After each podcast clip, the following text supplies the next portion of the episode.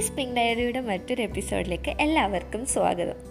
നമ്മുടെ ടൈറ്റിൽ എങ്ങനെയുണ്ട്? Doctors and guns ഡോക്ടറിന്റെ കൂടെ ഗൺ വന്നപ്പോൾ ഒരു ഇൻട്രസ്റ്റ് തോന്നുന്നുണ്ടല്ലേ?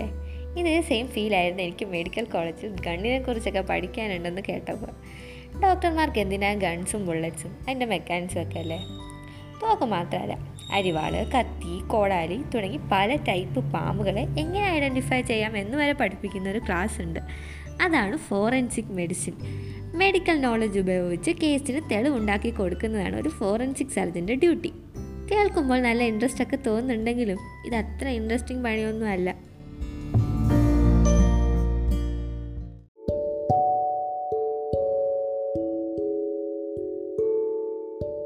ഫോറൻസിക് മെഡിസിനാണ് ഞങ്ങൾക്ക് പോസ്റ്റ്മോർട്ടം ഒക്കെ പഠിക്കാനുള്ളത്. പോസ്റ്റ്മോർട്ടം എന്ന് കേൾക്കുമ്പോൾ തന്നെ ചിലർക്ക് പേടിയാണ്. സോ ഞാൻ ഓട്ടോപ്സി എന്നാണ് പറയാറുള്ളത്. അനാട്ടമി ടേബിളിൽ കടാവറിനെ കീറി മുറിക്കുന്നതും ഓട്ടോപ്സിയും തമ്മിൽ ഒരുപാട് വ്യത്യാസമുണ്ട്. ലൈക്ക് പോസ്റ്റ്മോർട്ടത്തിന് കൊണ്ടുവരുന്നത് പച്ച മനുഷ്യനെയാണ്. അതും മരിച്ചടത്ത് നിന്ന് നേരിട്ട് അതേ കണ്ടീഷനിൽ മിക്ക ആക്സിഡന്റ് കേസുകളും ചതഞ്ഞരഞ്ഞാകും കിട്ടുന്നത്. ചിലതൊക്കെ ഒന്നോ രണ്ടോ വീക്കോ കഴിഞ്ഞിട്ടാവും കണ്ടുപിടിക്കുന്നത് തന്നെ. സാധാരണ പോസ്റ്റ്മോർട്ടത്തിന് വല്ലാത്തൊരു സ്മെല്ലുണ്ട്.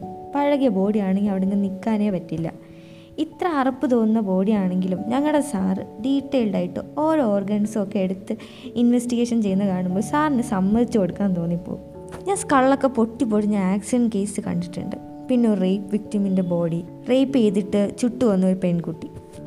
അതൊക്കെ കാണുമ്പോൾ അവരെ സഫറിങ്സ് ഒക്കെ ഓർക്കുമ്പോൾ ഒരു വല്ലായ്മയൊക്കെ എനിക്ക് തോന്നും. ഓട്ടോപ്സി കഴിഞ്ഞാൽ ബ്രെയിൻ വരെ വയറ്റിലിട്ടാണ് തുന്നിക്കെട്ടുന്നത്. സാറിന്റെ കൂടെ ബോണൊക്കെ പൊട്ടിക്കാനും കീറി മുറിക്കാനും ക്ലീൻ ചെയ്യാനും ഒക്കെ രണ്ട് അറ്റൻഡൻസ് കൂടെ ഉണ്ട് പോസ്റ്റ്മോർട്ടം കണ്ട് നിൽക്കാൻ ധൈര്യം വേണമെങ്കിൽ അത് ചെയ്യാൻ എത്രത്തോളം ധൈര്യം വേണം? ധൈര്യം മാത്രമല്ല അറിവും കമ്മിറ്റ്മെന്റും എക്സ്പീരിയൻസും ഒക്കെ വേണം. പക്ഷേ ഫോറൻസിക്കിൽ ഇൻട്രസ്റ്റിംഗ് ആയിട്ടുള്ള ഒരുപാട് കാര്യങ്ങളുണ്ട്. ഒരു മനുഷ്യനെ എങ്ങനെയൊക്കെ കൊല്ലാം? എങ്ങനെ കൊന്നാലും അതിന്റെ എവിഡൻസ് എങ്ങനെ കണ്ടുപിടിക്കാം എന്നൊക്കെ ഫോറൻസിക്കലി പഠിപ്പിക്കും.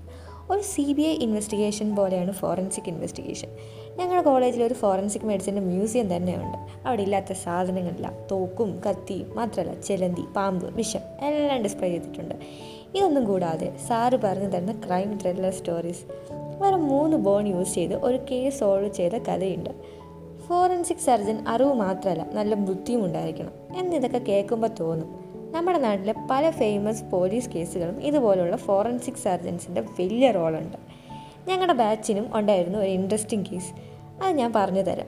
ഒരു ദിവസം പ്രായമുള്ള ഒരു കുഞ്ഞിനെ മരിച്ച നിലയിൽ എന്തോ കണ്ടെത്തിയതാണ് കേസ് വീട്ടുകാർ പറയുന്നത് ജനിച്ചപ്പോഴേ ജീവനില്ലായിരുന്നു എന്നാണ് ഒരു ദിവസം പ്രായമുള്ളതുകൊണ്ട് ഒരു ചെറിയ പ്രൊസീജിയറായിട്ടാണ് പോസ്റ്റ്മോർട്ടം തോന്നിയത്.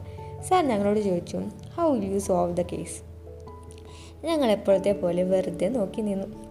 സാർ തന്നെ പിന്നെ അത് സാറിന് എക്സ്പ്ലെയിൻ ചെയ്ത് തന്നു. ജനിച്ചപ്പോഴേ മരിച്ചതാണോ എന്നറിഞ്ഞാൽ പോരെ. അതിന് ഏറ്റവും സിമ്പിൾ വഴിയാണ് ലങ്സിൽ എയർ ഉണ്ടോ എന്ന് നോക്കുന്നത്. ആ കുഞ്ഞിന് ജനിച്ചപ്പോൾ ജീവനുണ്ടെങ്കിൽ ഉറപ്പായിട്ടും അത് ബ്രീത്ത് ചെയ്തിട്ടുണ്ടാവും. ബ്രീത്ത് ചെയ്തിട്ടുണ്ടെങ്കിൽ ആ എയർ ലങ്സിലുണ്ടാവും ലങ്സിൽ എയർ ഉണ്ടോ എന്നറിയാൻ ഏറ്റവും സിമ്പിൾ മെത്തേഡാണ് അതെടുത്ത് വെള്ളത്തിലിടുക എന്നത്. എയർ ഉണ്ടെങ്കിൽ അത് പൊങ്ങിക്കിടക്കും. ആ ലങ്സ് പൊങ്ങിക്കിടന്നു. സോ ആ കുഞ്ഞ് ജനിച്ചപ്പോൾ ജീവൻ ഉണ്ടായിരുന്നു. പിന്നെ മരണകാരണം കൂടെ കണ്ടുപിടിച്ചാൽ മതി കേസ് സോൾവ് ഞങ്ങൾ ഇതൊക്കെ വണ്ടർ അടിച്ച് നോക്കി നിന്നു.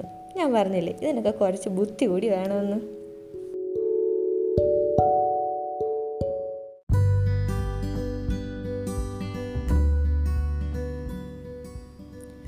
ഇതൊക്കെ കേട്ടപ്പോൾ ഫോറൻസിക് മെഡിസിൻ ഒന്ന് പഠിക്കാൻ തോന്നുന്നുണ്ടോ നിങ്ങൾക്ക്? എന്തായാലും ഇന്നത്തെ എപ്പിസോഡ് നിങ്ങൾക്ക് ഇഷ്ടമായെന്ന് വിശ്വസിക്കുന്നു.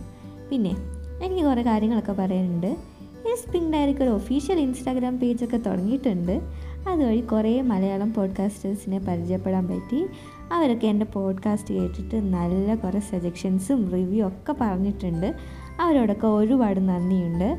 അതുപോലെ തന്നെ കഴിഞ്ഞ രണ്ട് എപ്പിസോഡ് കേട്ടവർക്കും ഫീഡ്ബാക്ക് തന്നവർക്കും ഇൻസ്റ്റാ പേജ് സപ്പോർട്ട് ചെയ്തവർക്കും ഒരുപാട് താങ്ക്സ് ഒരു വോട്ട് ഓഫ് താങ്ക്സ് പറയുന്ന ഫീലൊക്കെ ഉണ്ടല്ലേ?